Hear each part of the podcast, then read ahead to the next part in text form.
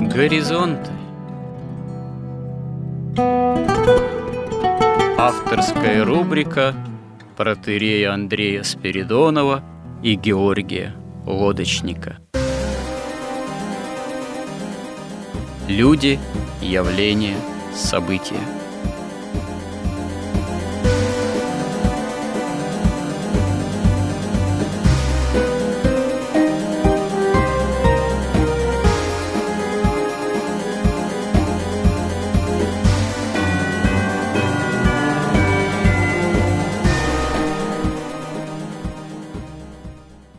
Добрый день, уважаемые радиослушатели. В эфире радио «Благовещение» в нашей постоянной рубрике «Горизонт» и я, протерей Андрей Спиридонов, и мой добрый постоянный собеседник Георгий Лодочник. Продолжаем наши смысловые и словесные изыскания в области христианского миропонимания, в области, можно сказать, нахождения этого понимания применительно современным реалиям, непростым, надо сказать, реалиям этого мира, и опираясь при этом на христианское понимание истории, как истории библейской, священной, которая, в общем-то, и объемлет э, собой историю человеческого рода как такового.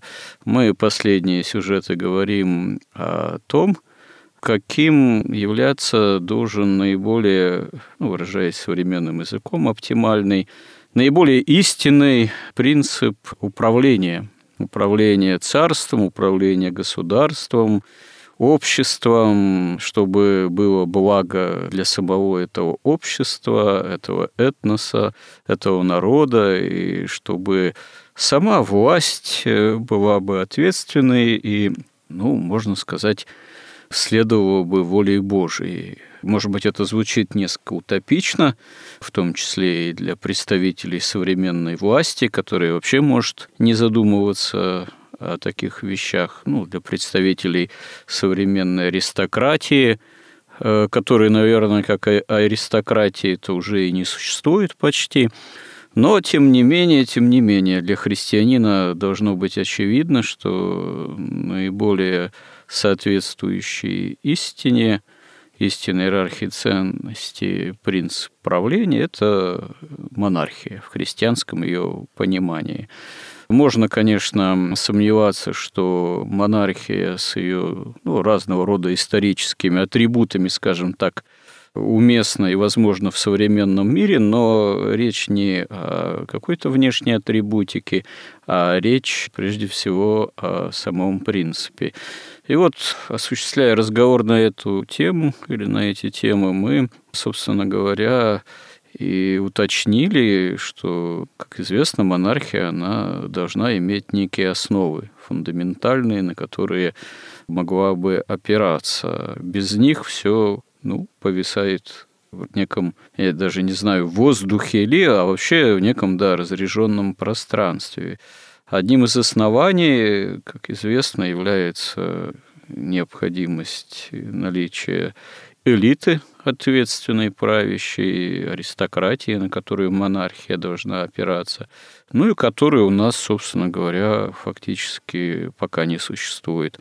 Также вот мы последние сюжеты говорили о том, что должна быть соответствующая культура, которая должна способствовать образованию и элиты, и истинной аристократии, образовывать сам народ, и в системе которой народ, он тоже должен осуществлять культурную жизнедеятельность. Это не значит, что каждый должен там, быть призван осуществлять свою творческую деятельность, как там какой-нибудь писатель, художник, актер, поэт, кинорежиссер. Вот. А это значит, что нормальная жизнедеятельность традиционная, она как раз-таки должна быть культурной. Какой-нибудь русский крестьянин, он был культурным человеком, он осуществлял жизнедеятельность земледельческую, а это целая культура, от которой уже сейчас, конечно, ничего и не осталось, потому что не осталось традиционного крестьянства, а вместе с ним не осталось и культуры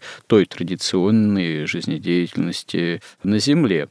Но э, так или иначе мы приходим к выводу, что да, есть культура истинная, в том числе культура традиционная, а есть не только, скажем так, некое бескультурие, э, которое, допустим, противостоит культуре, а есть то, что можно прямо назвать антикультурой.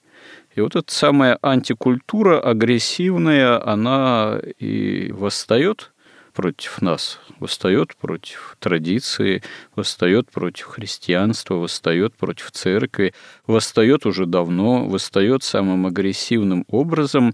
И здесь, наверное, проблема еще и в том, что традиционная культура, христианская по своему происхождению, и имевшая очень и очень мощную основу, понятно, и имевшая очень и очень мощную инерцию, она, к сожалению, уже эту инерцию, наверное, за 20-е столетие в какой-то степени подисчерпала. Ведь, собственно говоря, даже советская культура, которая вслед за культурой великой русской XIX столетия, ее расцветом, собственно говоря, и существовала за счет этой культуры, именно бывшей все-таки христианской в своей основе, существовала по инерции. И ведь, собственно говоря, многие, кто в наше время апеллируют к достижениям советской культуры, и говорят, вот, дескать, какой был тогда кинематограф, там, ну, какая все-таки еще была литература, и так далее и тому подобное. А что сейчас? Вот. Ну, это апелляция, по сути-то, к, на самом деле, культуре, которая все равно своим основанием, пусть даже, можно сказать, инерционным, имела христианские основы же, христианский фундамент библейский. Но за последние десятилетия с пришествием, можно сказать, нового духа, духа сребролюбия, который, по сути, является, как святые отцы свидетельствуют, духом-то антихристовым, с пришествием ценностей общества развитого потребления, надо сказать, что традиционная культура уже подвыдохлась. Она уже такого влияния, значения образовательного имеет все меньше и меньше.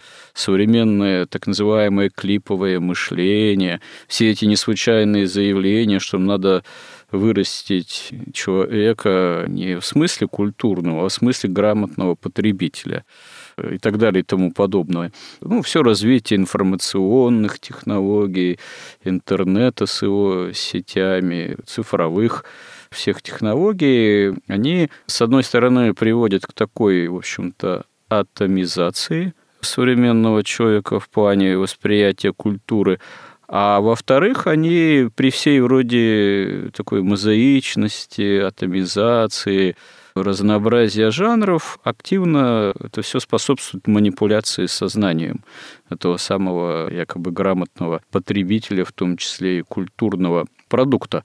Отсюда стоит заметить, что все более ширится вообще такое примитивное восприятие основных, скажем так, философских, смысловых, нравственных положений в мировоззрении современного человека. И это вот э, примитивизация, можно сказать, оболванивание, по сути, современного потребителя культурного, информационного или какого продукта, оно, собственно говоря, и не случайно, потому что оно способствует тому, что можно лучше человеком управлять, обывателем, загонять его в стойло, загонять его в некий цифровой концлагерь. И вот как раз-таки здесь то, что мы называем антикультурой, имеет особую силу.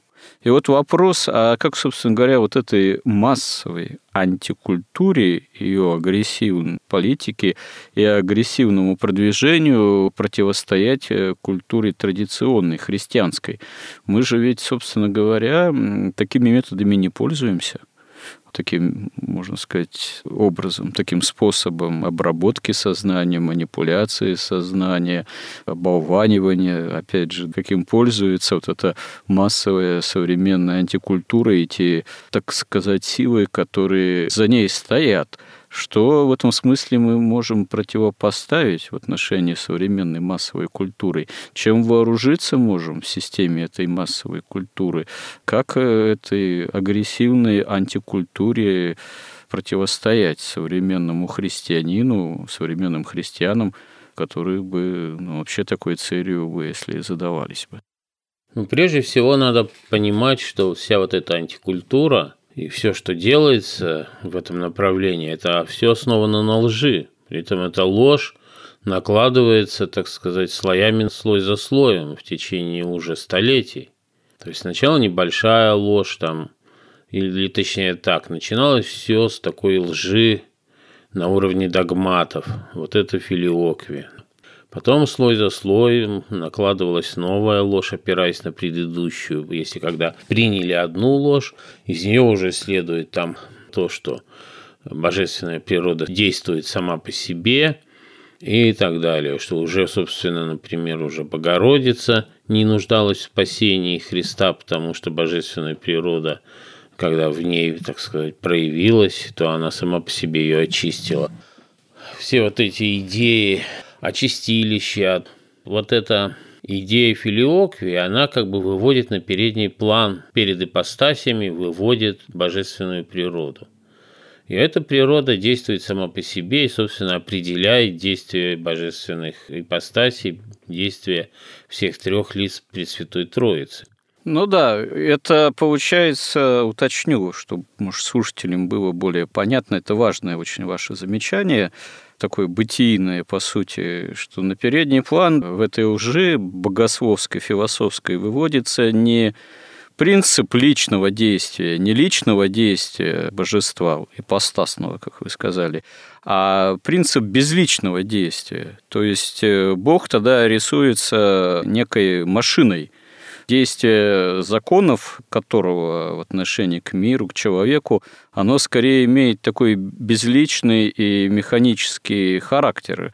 Как раз здесь уже и магизм кроется определенный, и это действительно имеет э, далеко идущие следствия, к сожалению, вплоть до уже более такой, как говорится, лжи прямой и менее тонкой, что ли. Да, отсюда догмат о непогрешимости папы, потому что раз он избран, так сказать, позволение Господа, то уже сама божественная природа делает его непогрешимым, и отсюда индулигенции, потому что, ну вот как, физическая природа, на одной чаше весов столько гирек, на другой столько, и она одно другое перевешивает. Точно так же стали говорить о спасении, что здесь вот добрых дел столько, а злых столько, и божественная природа взвешивает это на весах, и тогда, если добрых дел больше, человек спасается, если меньше, то, значит, идет в ад.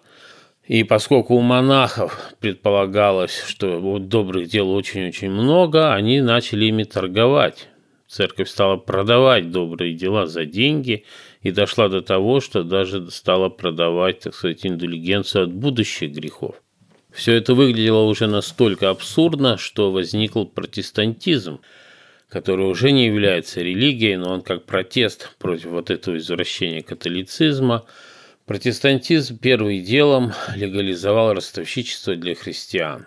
И казалось бы, что это, как у нас представляют все время, что это ну, закономерности, так сказать, исторического развития, это такой прогресс идет – на самом деле это продуманная стратегия, которая шаг за шагом осуществляется и которая, собственно, привела к этому ну, почти что уже мировому господству вот эту иерархию тьмы, иерархию вот у реализации на земле тайны беззакония. Георгий, скажите, а в этом смысле современная западная вот эта вся картина политики, геополитики, действия вот этой некой иерархии, антииерархии, так сказать, э, то есть э, тьмы иерархии, она, получается, корнями все-таки связана именно с протестантской доктриной изначально тогда? Нет, она, конечно, в основе ее, конечно, магия.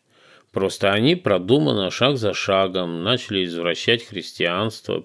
Они это кто, опять же? Они – это вот, вот эта темная иерархия, собственно, головой которой является сатана сам.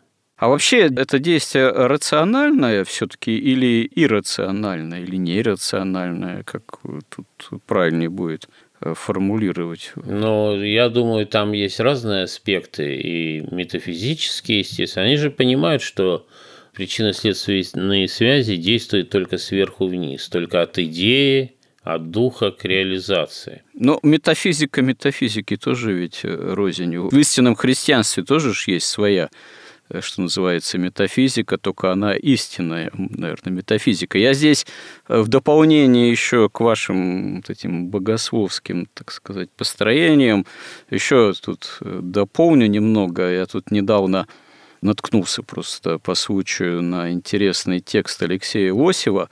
Это его изложение с комментариями тезисов Константинопольского собора 1300 1951 года, ну, который, собственно говоря, вот против Варлаама Калабрийского и такой паламитский синтез, он святителя Григория Паламы, этот собор являет. Вот. И там наш великий философ 20-го столетия, русский Алексей Иосиф, он очень кратко и очень точно как раз-таки дает такой расклад э, богословско-философский разницы между настоящим христианством, уклонением западного католического и протестантского, в общем-то, христианства в плане такого, ну, можно сказать, практического осуществления молитвенного, аскетического. Истинное христианство, византийское в том числе, истинное молитвенное делание аскетическое, оно сосредотачивало внимание в верхней части груди, как известно. Ну, это один из основных приемов исихасских настоящих православных молитвенников. Католичество, католики, начали сосредотачивать внимание в нижней части сердца. То есть, если православные это внимание сосредотачивали, сосредотачивают в верхней части сердца, то католики, условно говоря, в нижней части сердца, и это, можно сказать, не сводило их молитвенное делание к такому большему, ну, не то чтобы даже телесному низу, как это говорится, а это я уже немножко, так сказать, перефразирую, дополняю Восева. Вот.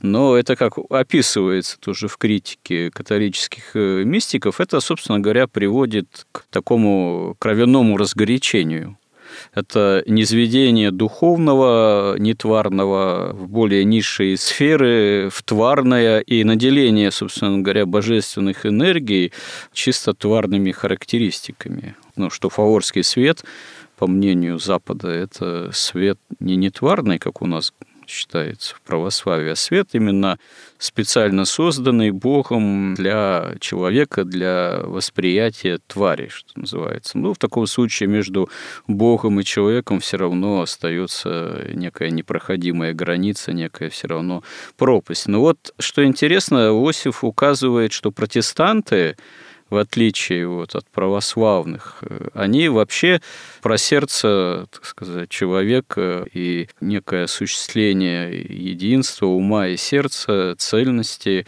которые истинные в Боге, которые взыскуют как раз-таки православные, они вообще уже никакого понятия не имеют, они все сводят к уму.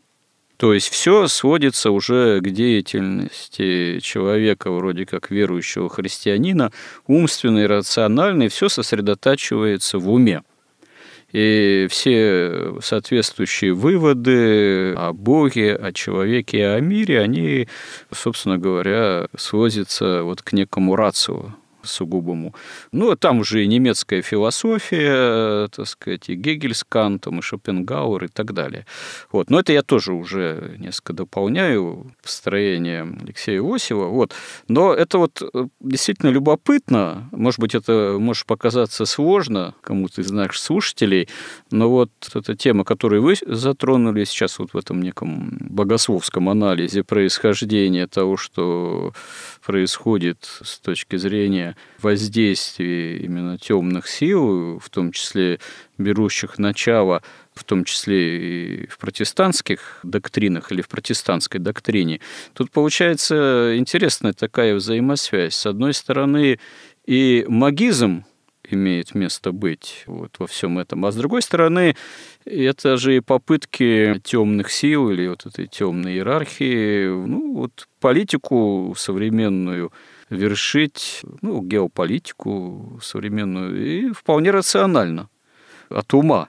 И, собственно говоря, почему эти попытки часто и натыкаются на невозможность их такого легкого прямого осуществления, потому что если строить их чисто вот таким, с одной стороны, вроде даже изначально и магическим образом, а с другой стороны, вполне рационально, они, конечно, всего учесть не могут. Как вы думаете, это мое наблюдение, оно справедливо?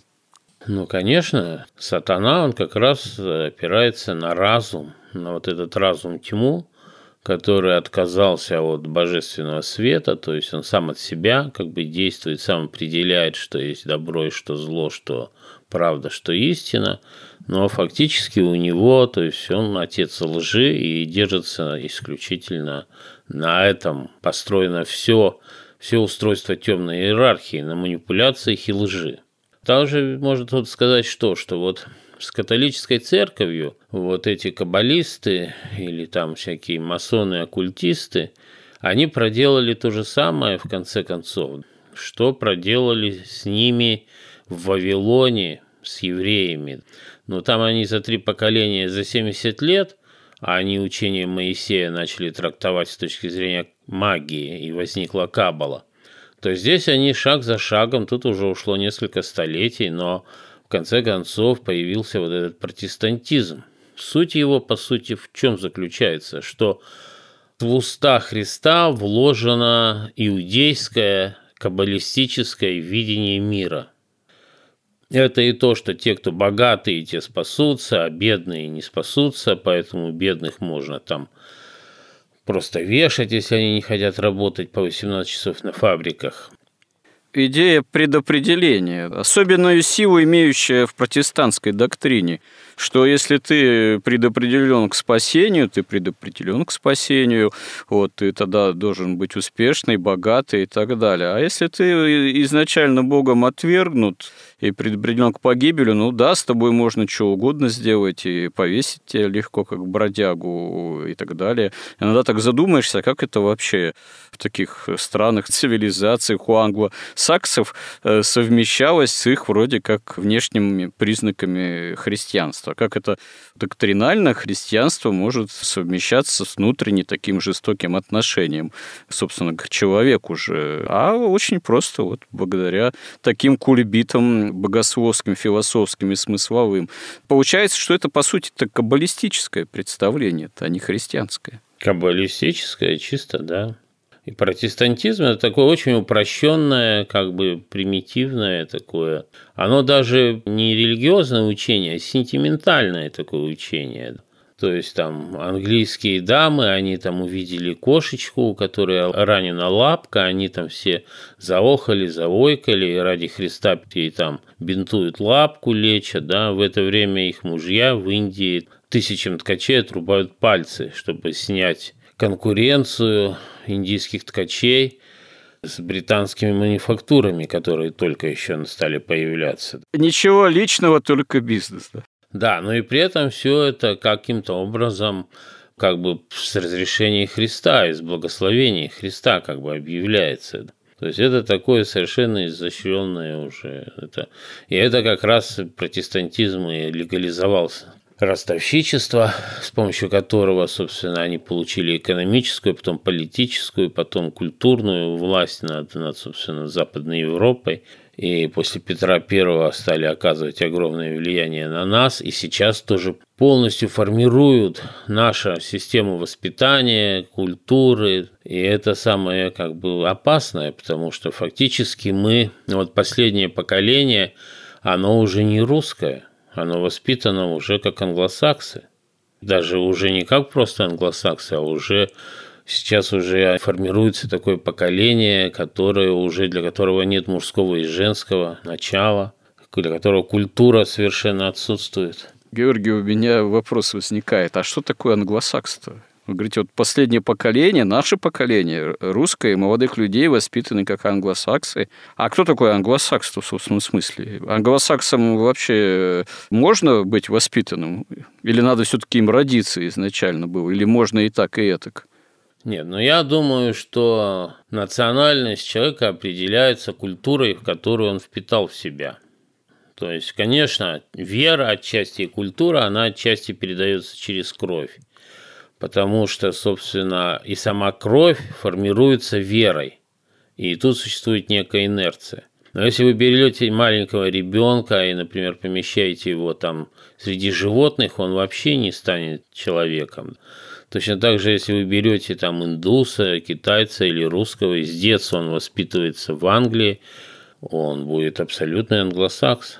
Точно так же, если наша школьная программа, кино, культура, театр и литература, если все социальные сети полностью управляются оттуда, то ребенок наш воспитывается, начиная с детских мультиков голливудских, да, в англосаксонской этой культуре – которая вообще-то уже претендует на такую интернациональность, на единый стандарт для всего мира.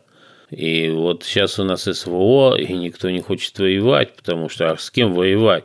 Со своей, так сказать, духовной родиной, что ли, воевать? Не, ну почему никто? Часть, э, да, народа, часть молодых людей, очевидно, не хотят и даже побежали и убежали. Вот. А часть все-таки, я тут не знаю, как процентном отношении делить, ну, нет таких данных, часть все-таки оказалась способной воевать. Удивительно.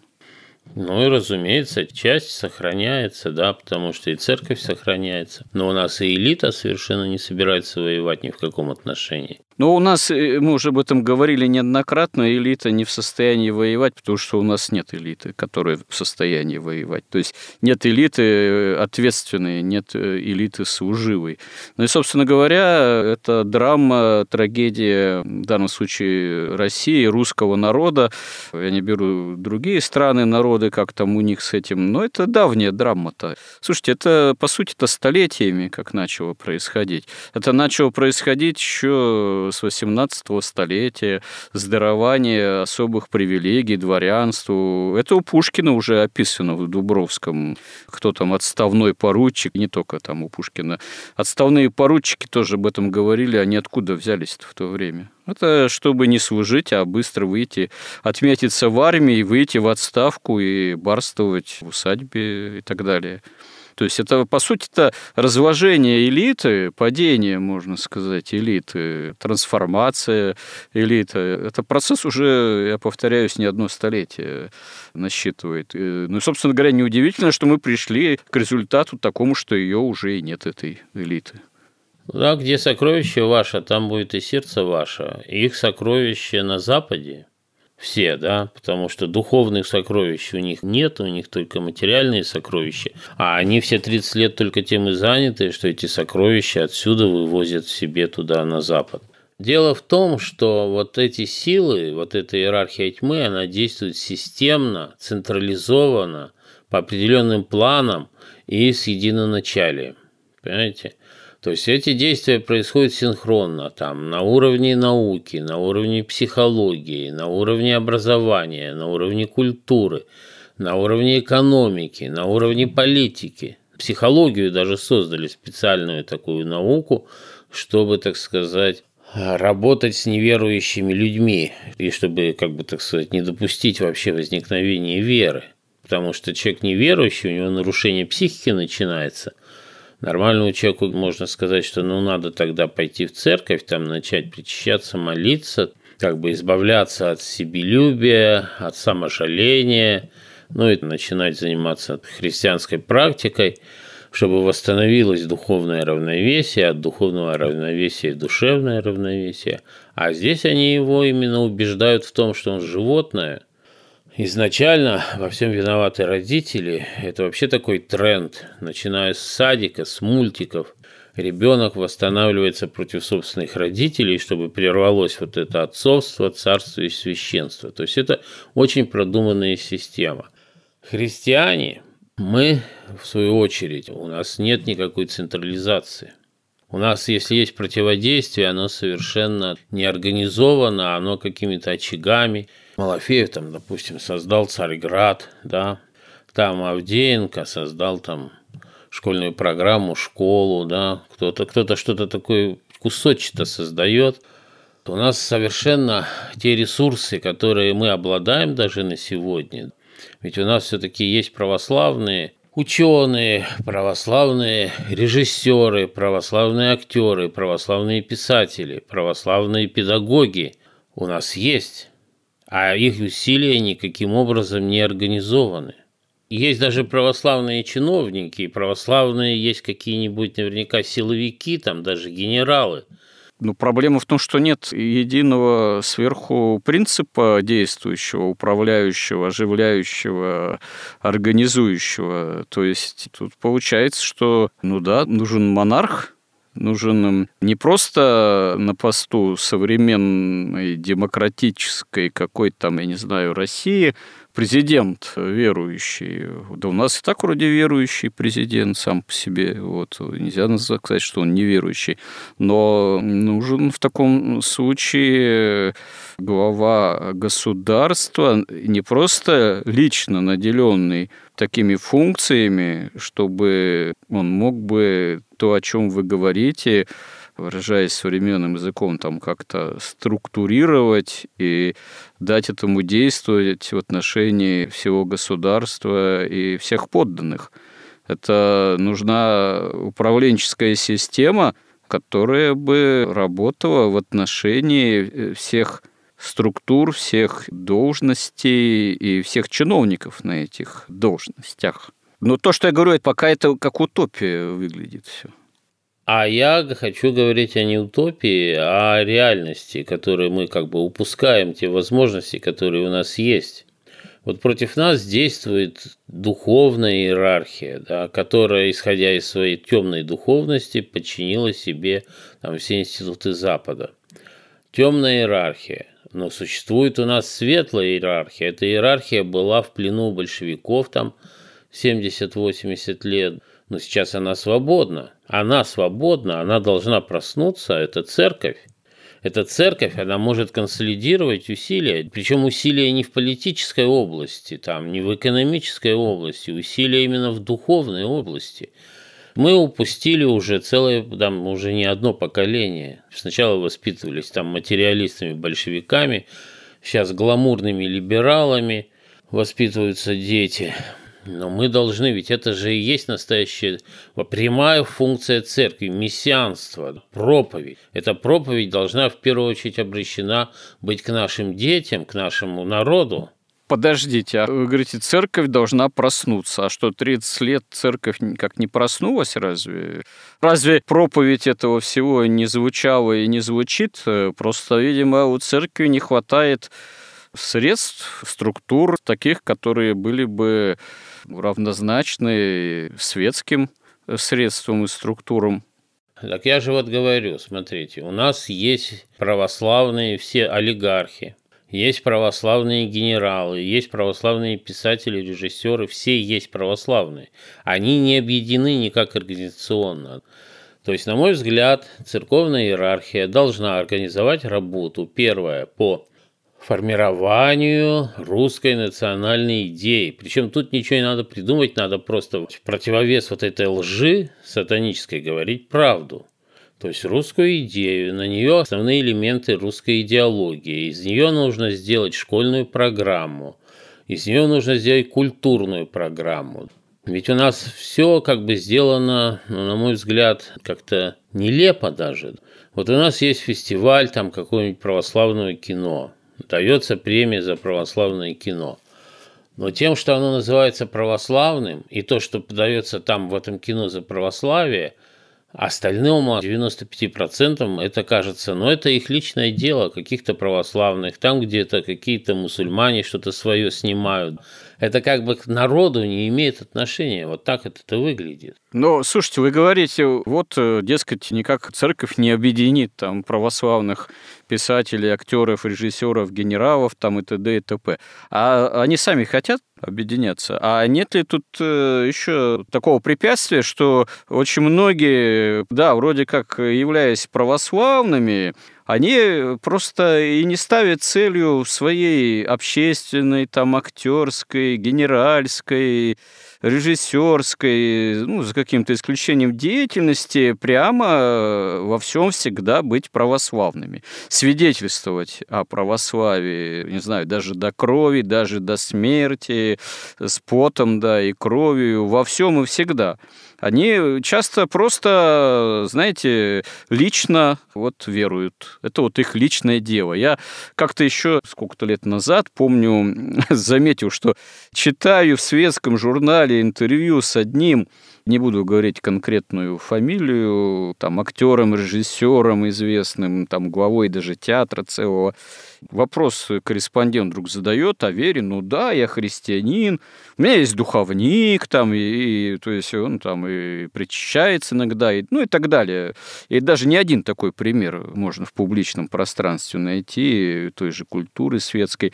Но в его деятельности, как актера, как режиссера, как руководителя театра, это вообще никак не проявляется. То есть со стороны даже не подумаешь, что это человек даже со всеми признаками воцерковления. Он себе вполне светский, там, мэтр, директор театра, актер, режиссер и так далее. Так и не про всякого генерала тоже по внешним признакам можно сказать, что он христианин. Тогда, по сути-то, они христиане вообще такие деятели.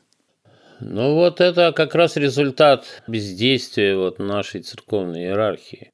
Потому что в дискурсе, в общественном, вообще отсутствует православная идея.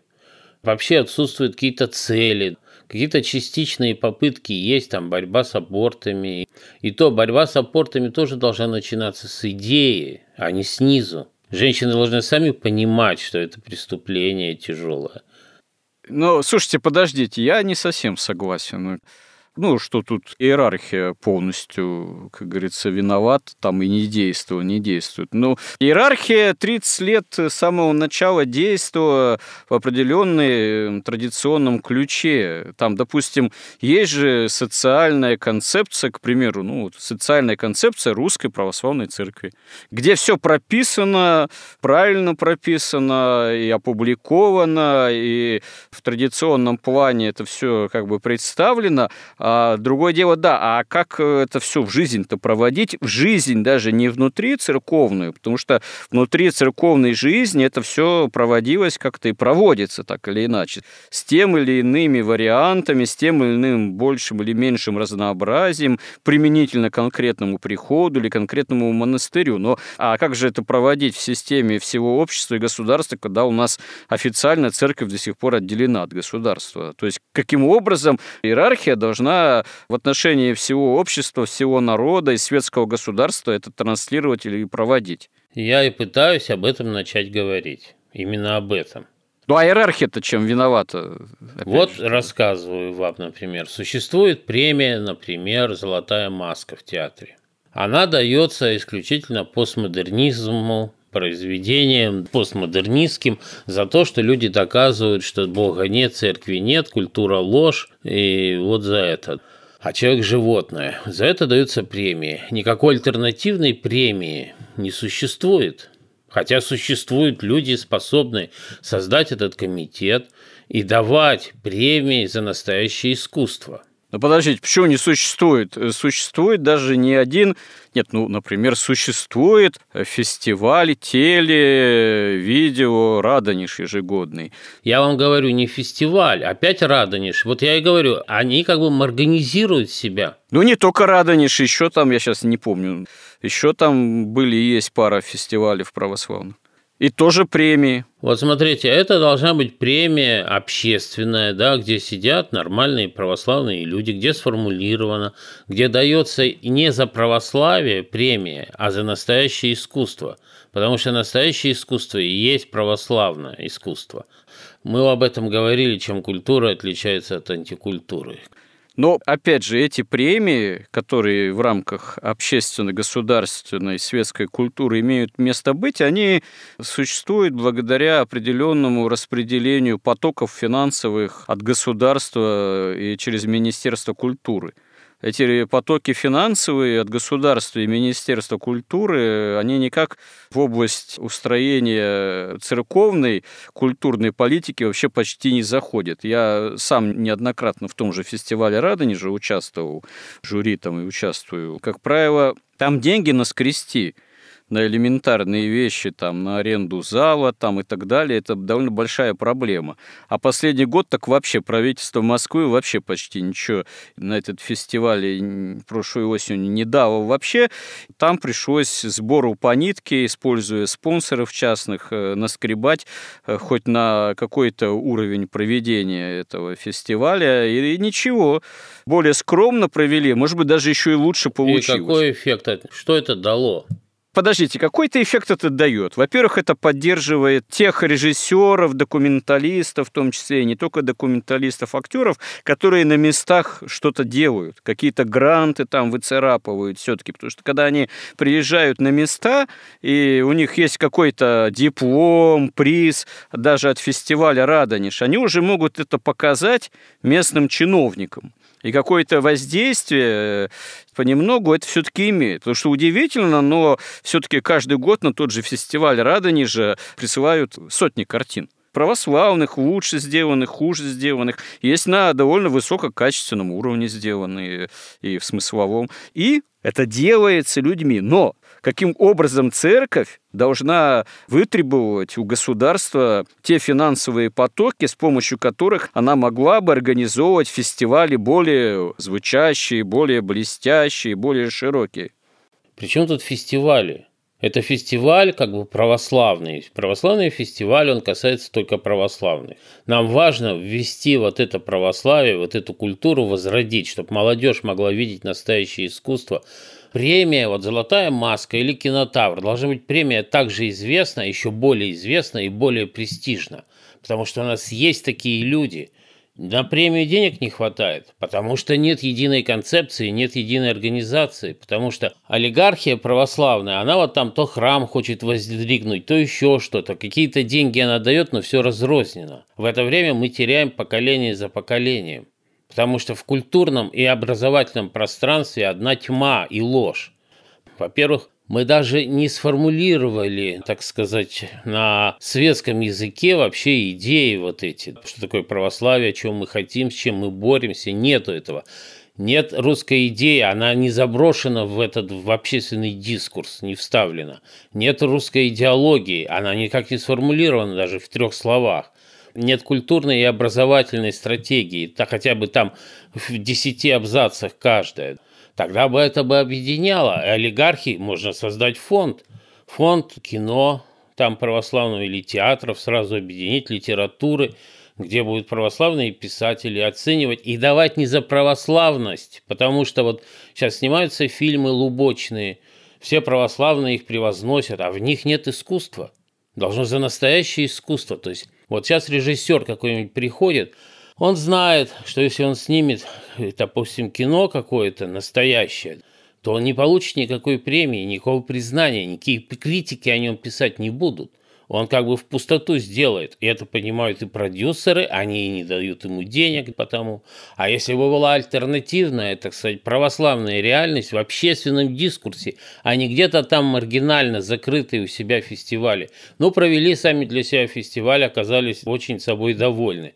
А посмотрите на детей. Кто из них видел эти фильмы? Кто из них видел эти спектакли, которых нет? Кто из них читал этих книжки, которые не написаны или написаны, но не опубликованы?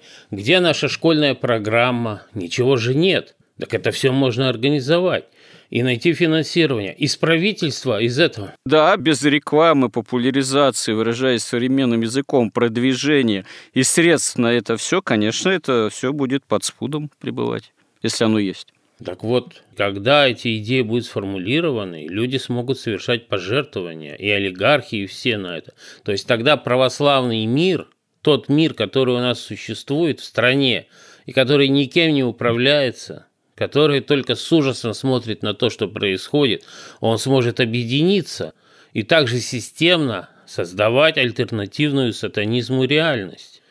И тогда подключится и государство, потому что и там есть, вот вы говорите, президент православный. Ну что вы ему скажете? А когда увидите альтернативу, он, наверное, тогда сможет выделить какие-то деньги. Выделяет же он на стадионы деньги. Ну, тут он будет выделять тогда уже на самое необходимое. Мы просто свой народ потеряем. И все. Я не вижу силы, кроме церкви, кроме церковной иерархии, которая может организовать этот народ. Потому что все же, вот понимаете, там философы наши православные, там олигархи православные, они же все очень умные. Они хоть и православные, но им сложно объединиться. А главное, не подо что, и они не видят цели, они не видят, ради чего и куда вкладывать деньги. И это причем не социальная политика, это духовная политика, это политика по спасению вообще нашего народа, наших детей – это истинно настоящее мессианство, это проповедь настоящая в современных условиях. Потому что когда на Царьграде собираются там Константин Малафеев, Александр Дугин, там протерель Андрей Ткачев, и вот они интерпретируют вот эти ценности из указа президента, которые по своей сути масонские, интерпретируют в православном духе. Но они это сделали. А в школах будет интерпретироваться так, как сделают масоны. Какой смысл? То есть нет реального противодействия, нет структуры, которая бы была против иерархии, должна быть иерархия, против структуры должна быть структура, против одной стратегии должна быть вторая стратегия. И мы никогда не дождемся православного какого-то президента, пока у нас церковь не создаст, вот не объединит усилия людей. Ну, очевидно, дело не в президенте как таковом. Президент сам не знает ничего о православии, такое впечатление. Он как, как бы и хотел бы, но не знает, что делать, потому что никто не предлагает нормальных планов, никто не предлагает нормальных планов организации всего этого. Вот у нас вот в школу ребенка нельзя отдавать, из него сделают либерального гламурного сатаниста. Нужно переходить на домашнее обучение. Значит, нужны курсы хотя бы православного какого-то образования, какой-то православной истории. Должна быть нормальная история – вот президент поручил там больше 10 лет назад создать единый учебник истории. Его нет до сих пор. Почему его нет до сих пор? Потому что он поручил это сделать кому? Министерству образования, а оно состоит из одних сатанистов. А если бы он это поручил церкви, уже бы давным-давно был бы этот учебник. Но здесь уже сейчас начинаются детали, и даже не то чтобы детали, а пункты, поэтому это надо будет уже продолжать дальше обсуждать, э, видимо, по пунктам. Я еще хотел добавить, что вы еще один ну, важный нерв тоже обозначили, помимо вот всего в целом. Это как раз вопрос народа, народосбережения, как говорил Солженицын. Мы действительно народ теряем и физически, и нравственно уже больше ста лет. Ну, потому что церковь восприняла вот этот принцип отделения от государства как-то слишком буквально и просто замкнулась сама в себе. Ну, подождите, это тоже отдельная тема. Сейчас у нас нет времени это обсуждать. Церковь вообще чуть ли не уничтожена была в 20 столетии, поэтому какая церковь восприняла? Церковь на уровне священного синода предреволюционного или церковь на уровне гонимых епископов катакомных или церковь на уровне, так сказать, митрополита Сергия Строгородского вместо блюстителя патриаршего и так далее. Это тут вообще сложная, так сказать, тема, что в какой момент, кем и чем церковь являлась, и что она могла воспринять, и что она могла противопоставить, тем более катку прямо безбожных репрессий. А вот одна из тем тогда, вот как раз-таки, которая должна, видимо, церковь предлагать, у нас уже время все таки заканчивается, вот, это, кстати, тема, да, вот народосбережения в собственном смысле. Церковь-то об этом тоже говорит, и церковь и против абортов, и против тех или иных биомедицинских технологий и, и так далее, и тому подобное. И соответствующих комиссий в Думе принимают участие представители церкви против там соответствующих разрушительных для народной, родовой, там какой жизни проектов и тенденций. То есть нельзя сказать, что церковь вообще не участвует в общественном и государственном строительстве или, наоборот, не противостоит разрушительным тенденциям. Это своего рода духовно-нравственная война. Собственно говоря, церковь ведется. Другое дело, что ресурсы у церкви в этом смысле ограничены. Она ведется сейчас партизанским образом, как бы на местах, Давайте продолжим все-таки разговоры в следующий раз. Тут надо действительно уже по пунктам смотреть, что и как. И, повторюсь, одна из главных идей, которую должна церковь проповедовать, обращаясь к государству, элитам, там, бизнесменам, вообще современному народу, это народосбережение. Духовное, нравственное и физическое – ну, продолжим на эти животрепещущие темы, я надеюсь, разговор в следующих сюжетах наших горизонтов. Спасибо всем, кто с нами, кому интересны эти наши разговоры, и кто нас поддерживает. И храни всех Господь. Горизонт на радио Благовещение.